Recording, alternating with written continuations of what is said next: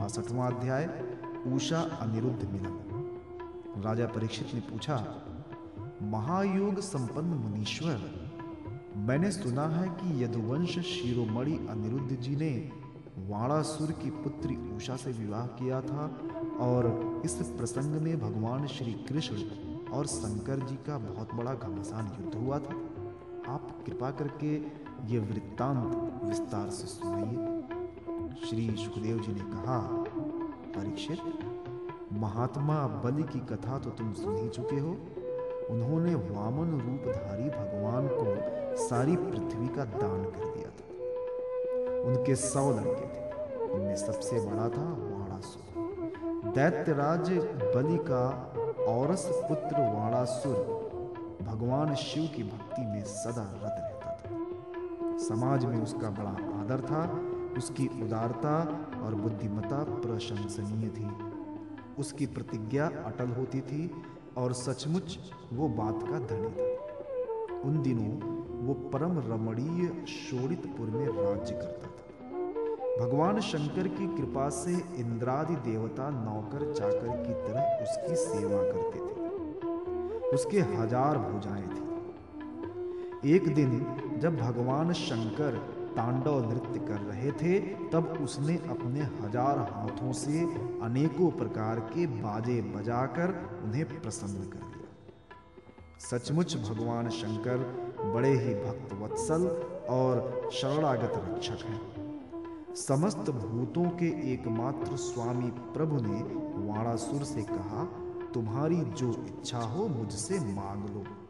वाणासुर ने कहा, भगवान, आप मेरे नगर की रक्षा करते हुए यहीं रहा करें।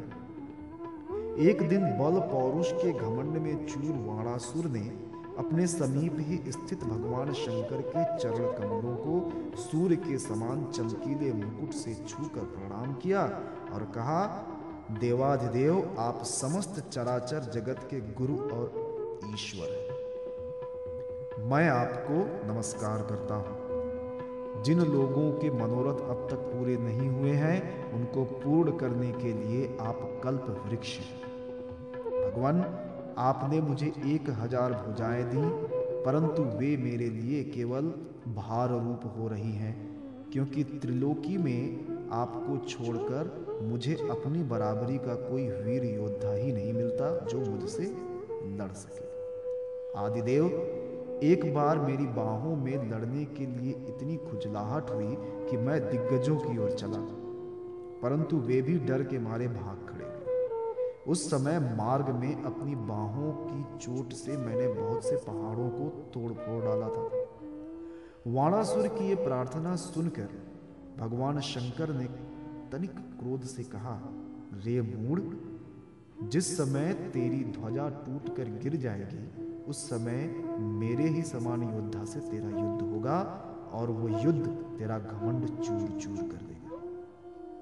परीक्षित वाणासुर की बुद्धि इतनी बिगड़ गई थी कि भगवान शंकर की बात सुनकर उसे बड़ा हर्ष हुआ और वो अपने घर लौट आए।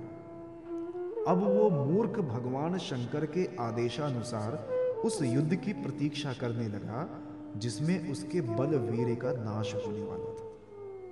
परीक्षित वाणासुर की एक कन्या थी। उसका नाम था ऊषा अभी वो कुमारी ही थी कि एक दिन स्वप्न में उसने देखा कि परम सुंदर अनिरुद्ध जी के साथ मेरा समागम हो रहा है। आश्चर्य की बात तो ये थी कि उसने अनिरुद्ध जी को न तो कभी देखा था और न सुना ही था। स्वप्न में ही उन्हें न देखकर वो बोल उठी, प्राण प्यारे, तुम कहाँ हो? और उसकी नींद टूट गई। वो अत्यंत विह्वलता के साथ उठ बैठी और ये देखकर कि मैं सखियों के बीच में हूँ, बहुत ही लज्जित हूँ। परीक्षित, वाणासुर के मंत्री का नाम था कुंभांड। उसकी एक कन्या थी, जिसका नाम था चित्रलेखा। उषा और चित्रलेखा एक दूसरे की सहेलियाँ थी। चित्रलेखा ने उषा से कौतूहलवश पूछा सुंदरी, राजकुमारी, मैं देखती हूँ कि अभी तक किसी ने तुम्हारा पाणिग्रहण भी नहीं किया है। फिर तुम किसे ढूंढ रही हो? और तुम्हारे मनोरथ का क्या स्वरूप है? उषा ने कहा, सखी, मैंने स्वप्न में एक बहुत ही सुंदर नवयुवक को देखा है। उसके शरीर का रंग सांवला सांवला सा है नेत्र कमल दल के समान है, शरीर पर पीला पीला पीतांबर फहरा रहा है, भुजाएँ लंबी लंबी हैं और वो स्त्रियों का चित्त चुराने वाला। उसने पहले तो अपने अधरों का मधुर मधु मुझे पिलाया, परंतु मैं उससे अघा कर पी ही नहीं पाई थी कि वो मुझे दुख के सागर में डालकर न जाने कहाँ चला गया। मैं तरसती ही रह गई। सखी, मैं अपने उसी प्राण वल्लभ को ढूंढ रही हूँ। चित्रलेखा ने कहा, सखी, यदि तुम्हारा चितचोर त्रिलोकी में कहीं भी होगा और उसे तुम पहचान सकोगी तो मैं तुम्हारी विरह व्यथा अवश्य शांत कर दूँगी। मैं चित्र बनाती हूँ, तुम अपने चितचोर प्राणवल्लभ को पहचान कर बतला दो। फिर वो चाहे कहीं भी होगा, मैं उसे तुम्हारे पास ले आऊँगी। यूँ कहकर चित्रलेखा ने बात की बात में बहुत से देवता गंधर्व, सिद्ध, चारण, पन्नग, दैत्य, विद्याधर, यक्ष और मनुष्यों के चित्र बना दिए। मनुष्यों में उसने वृषणी वंशी वसुदेव जी के पिता शूर, स्वयं वसुदेव जी, बलराम जी और भगवान श्री कृष्ण आदि के चित्र बनाए। प्रधुम्न का चित्र देखते ही उषा लज्जित हो गई। परीक्षित? जब उसने अनिरुद्ध का चित्र देखा, तब तो लज्जा के मारे उसका सिर नीचा फिर मंद मंद मुस्कुराते हुए उसने कहा, मेरा वो प्राण वल्लभ यही है, यही परीक्षित, चित्रलेखा योगिनी थी। वो जान गई कि ये भगवान श्री कृष्ण के पौत्र हैं। अब वो आकाश मार्ग से रात्रि में ही भगवान श्री कृष्ण के द्वारा सुरक्षित द्वारिकापुरी में पहुँची। वहाँ अनिरुद्ध जी बहुत ही सुंदर पलंग पर सो रहे थे। चित्रलेखा योग सिद्धि के प्रभाव से उन्हें उठाकर शोड़ितपुर ले आई और अपनी सखी उषा को उसके प्रियतम का दर्शन करा दिया। अपने परम सुंदर प्राणवल्लभ को पाकर आनंद की अधिकता से उसका मुख कमल प्रफुल्लित हो उठा और वो अनिरुद्ध जी के साथ अपने महल में विहार करने लगी। परीक्षित। उसका अंतपुर इतना सुरक्षित था कि उसकी ओर कोई पुरुष झाँक तक नहीं सकता था। उषा का प्रेम दिन दूना रात चौगुना बढ़ता ही जा रहा था।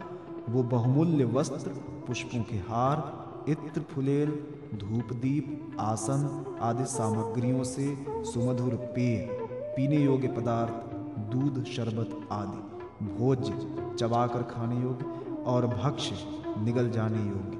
पदार्थों से तथा मनोहर वाणी एवं सेवा शुश्रूषा से अनिरुद्ध जी का बड़ा सत्कार करती, उषा ने अपने प्रेम से उनके मन को अपने वश में कर लिया।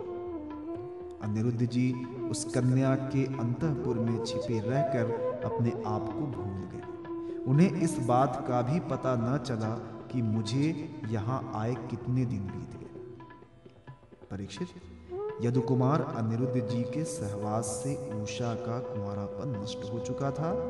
उसके शरीर पर ऐसे चिन्ह प्रकट हो गए जो स्पष्ट इस बात की सूचना दे रहे थे और जिन्हें किसी प्रकार छिपाया नहीं जा सकता था। उषा बहुत प्रसन्न रहने लगी।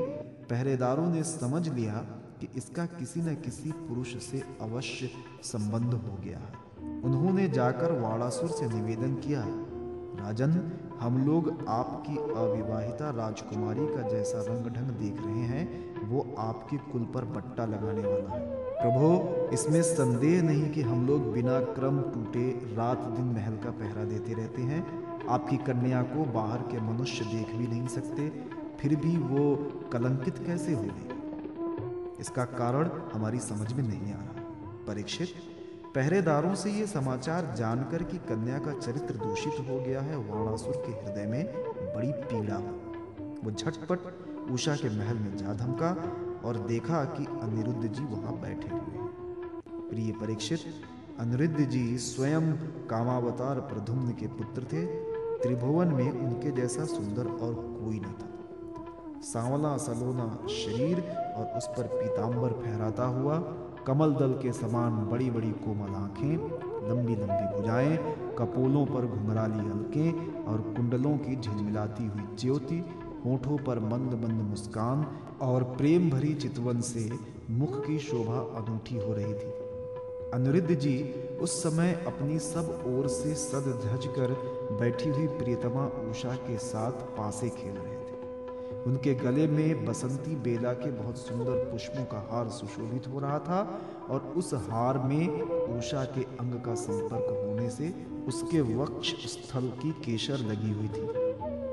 उन्हें उषा के सामने ही बैठा देखकर वाणासुर विस्मित चकित हो गया। जब अनिरुद्ध जी ने देखा कि वाणासुर बहुत से आक्रमणकारी शस्त्रास्त्र से सुसज्जित वीर सैनिकों के साथ महलों में घुस आया है तब वे उन्हें धाराशायी कर देने के लिए लोहे का एक भयंकर परिध लेकर डट गए। मानो स्वयं कालदंड लेकर मृत्यु, यम खड़ा। वाणासुर के साथ आए हुए सैनिक उनको पकड़ने के लिए ज्यो ज्यो उनकी ओर झपटते त्यों त्यों वे उन्हें मारकर गिराते जाते। ठीक वैसे ही जैसे सुअरों के दल का नायक कुत्तों को मार डाले। अनिरुद्ध जी की चोट से उन सैनिकों के सिर, भुजा, जंघा आदि अंग टूट फूट गए और वे महलों से निकल भागे। जब बलि वाणासुर ने देखा कि ये तो मेरी सारी सेना का संहार कर रहा है, तब वो क्रोध से तिलमिला उठा और उसने नाग पाश से उन्हें बाँध लिया। उषा ने जब सुना कि उसके प्रियतम को बाँध लिया गया है तब वे अत्यंत शोक और विषाद से विह्वल हो गईं। उनके नेत्रों से आँसू की धारा बहने लगी, वो रोने लगी।